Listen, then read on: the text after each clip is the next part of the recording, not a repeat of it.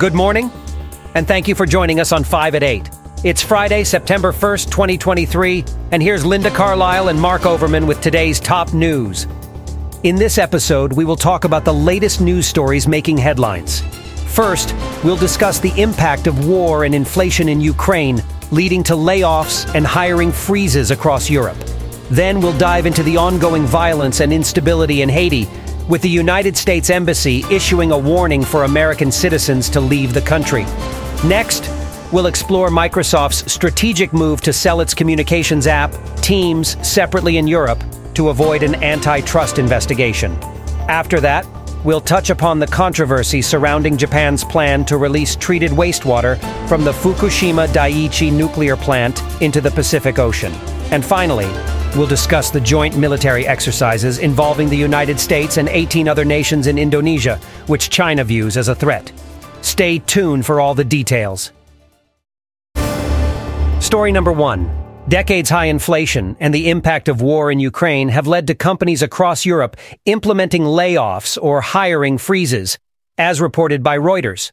Several companies, including Volvo Car, Nolato, SSAB, Dormakaba, Vodafone, Air Liquide, Deutsche Bank, Evonik, Kojamo, ProSiebenSat, Standard Chartered, UPM Kymmene, and Viaplay have announced job cuts since April. These cuts range from a few hundred to thousands of positions being affected. Why, look at this, Linda. It's a classic case of what happens when external factors, like inflation and war, impact the economy.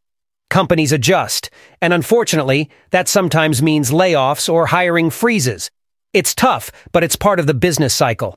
That's one way to see it, Mark. But I'd argue that these adjustments you mention aren't the only possible response. They're the result of a system that prioritizes profits over people. Businesses could also choose to protect their workforce, even in tough times. Well, Linda, I see where you're coming from. But let's not forget that businesses have a responsibility to their shareholders, too. It's a delicate balancing act. If a business goes under, it's not just the shareholders who lose out, it's all the employees too. Yes, Mark, I agree that it's a balancing act. But, uh, I also believe that the scales are often tipped in favor of those at the top. We need to start addressing income inequality and looking at how we can create a more equitable business landscape where, uh, everyone benefits, not just the shareholders. Well, it's not as black and white as that, Linda. Companies often have to make tough decisions in the face of major economic challenges. But I do agree that there's room for improvement. We need to strike a balance where both the workforce and the shareholders are taken into account. That's the key, isn't it, Mark? Striking a balance. Let's hope that the companies taking these drastic steps have exhausted all other options and are also taking measures to support the employees they're laying off. Story number two. According to the Washington Post, the United States Embassy in Haiti has issued a warning for American citizens to leave the country due to the ongoing violence and instability. The embassy advised extreme caution in traveling and avoiding demonstrations and large gatherings. The warning comes after armed gangs have taken control of up to 90% of the capital city, Port-au-Prince. Following the assassination of President Jovenel Moise, the United States had previously evacuated non-emergency government personnel and diplomats' family members from the embassy. The call for an armed multinational force to restore control has largely gone unanswered, with Kenya expressing a positive consideration to lead such a force. Flight availability out of Haiti is limited, with high prices for tickets. Tell you what, Linda, it's a real powder keg situation in Haiti right now. The assassination of President Jovenel Moise has left a power vacuum that's being filled by armed gangs. It's heartbreaking to see a nation in such turmoil. The instability and fear that's permeating the country is palpable. It's disheartening to see the pleas for international help from Prime Minister Ariel Henry falling on deaf ears. I mean, it's been months, and the situation remains dire. Sure is, Linda. The U.S. Embassy's evacuation of non-emergency personnel and their families last month just goes to show how severe the situation's become. People are flocking to the embassy for protection. Now, with the U.S. citizens being warned to leave, it's clear the situation isn't improving. I agree, Mark. But what strikes me most is how the ordinary citizens are stepping up. They've organized armed vigilante groups to combat the gangs. It's a desperate measure, sure, but it speaks volumes about their resilience and determination to reclaim their communities. I hear you, Linda.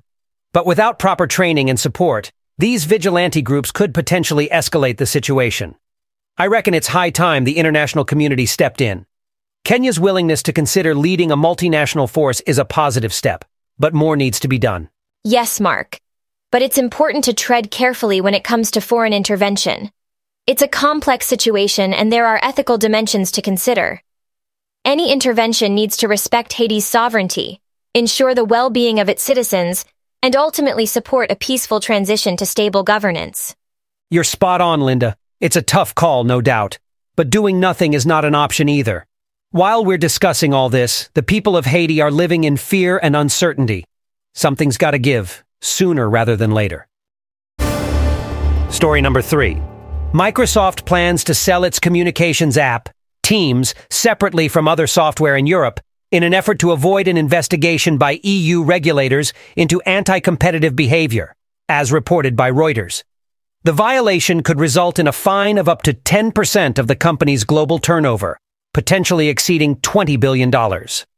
Despite the potential penalties, Microsoft's strategic move to combine Teams with its Office 365 and Microsoft 365 software bundles has allowed it to surpass rival Slack in terms of users and value. While stricter penalties are expected in Europe, any fine would likely be viewed as a cost of doing business for the tech giant. Should we be surprised that big tech is always pushing the envelope? I mean, look at this Microsoft situation. They're essentially using their market dominance to squeeze out smaller competitors like Slack.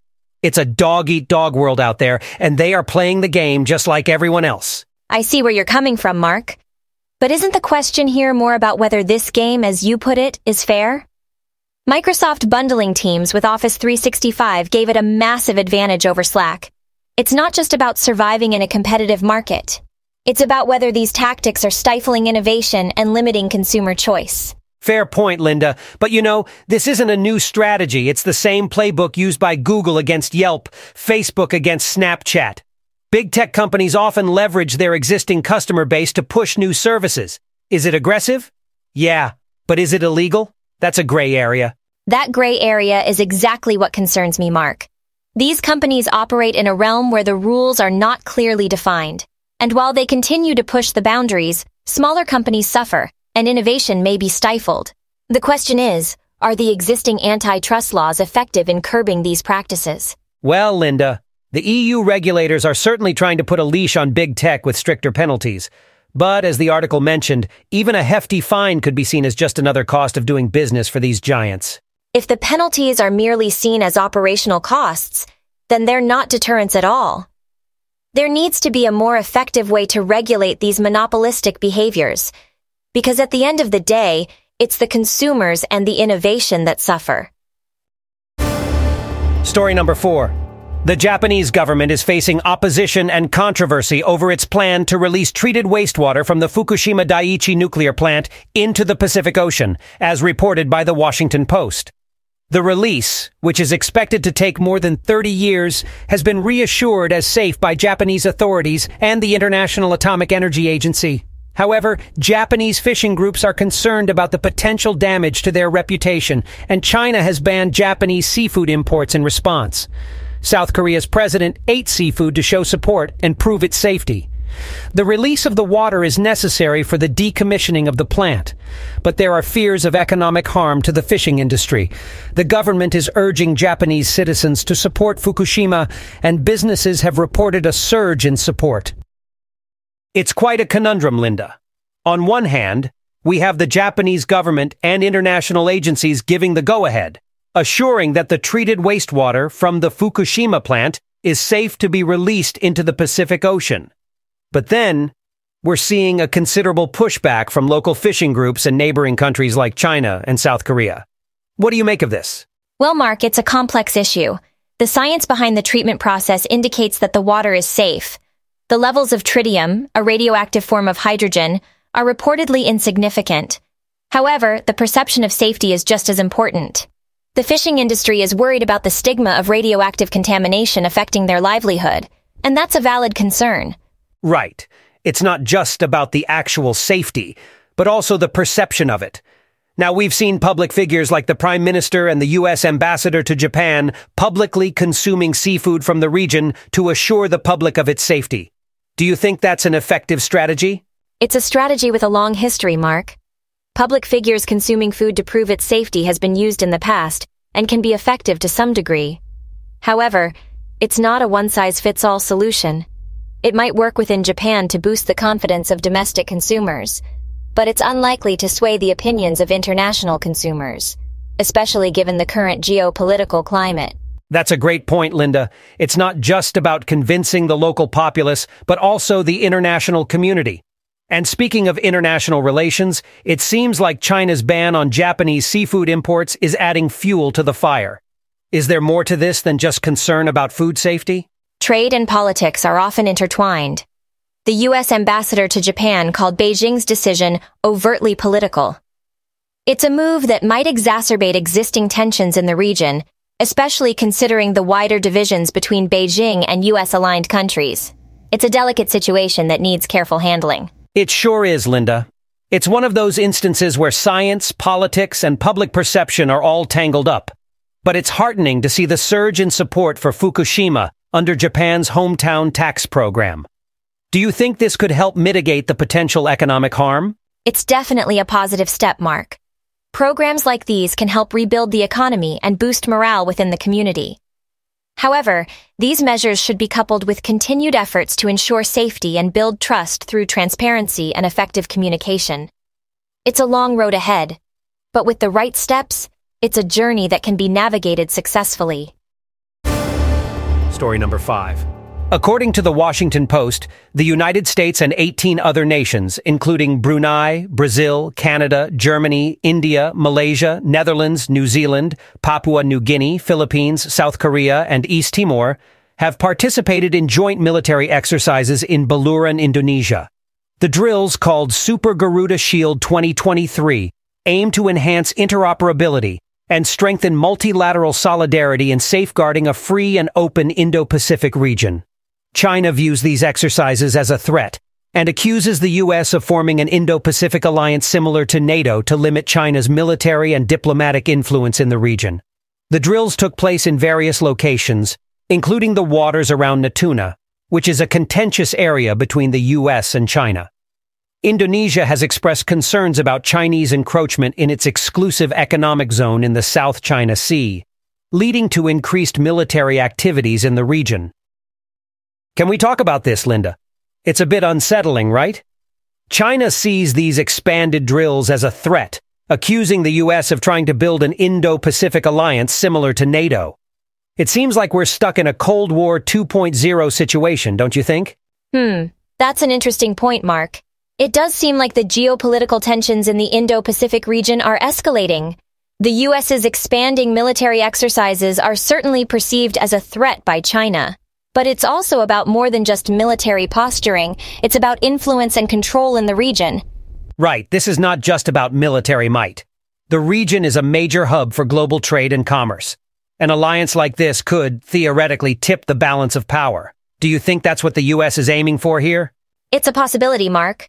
Global politics is often about power dynamics, and alliances like these can certainly shift the balance of power. However, it's important to remember that these alliances also bring about their own set of challenges and complications. For instance, how do other nations in the region react? How do they balance their own security concerns and diplomatic relations? Good point, Linda. And speaking of other nations, what about Indonesia? The country seems to be caught in the middle with its concerns about Chinese encroachment in the South China Sea.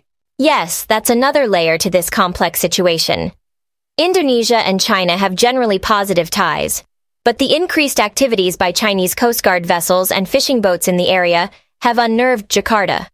This adds another dimension to the tension and could potentially strain their relationship with both China and the US. So, it's like a geopolitical game of chess, with each move having ripple effects. And all this while the world grapples with global warming, economic instability, and health crises. And just like chess, the impact of these geopolitical maneuvers will take time to fully manifest. But one thing is certain, the stakes are incredibly high, both regionally and globally. That's it for this morning. Have a great day and see you all tomorrow. 5 at 8 is researched, written, and performed by artificial intelligence. For more information, visit botcaster.ai.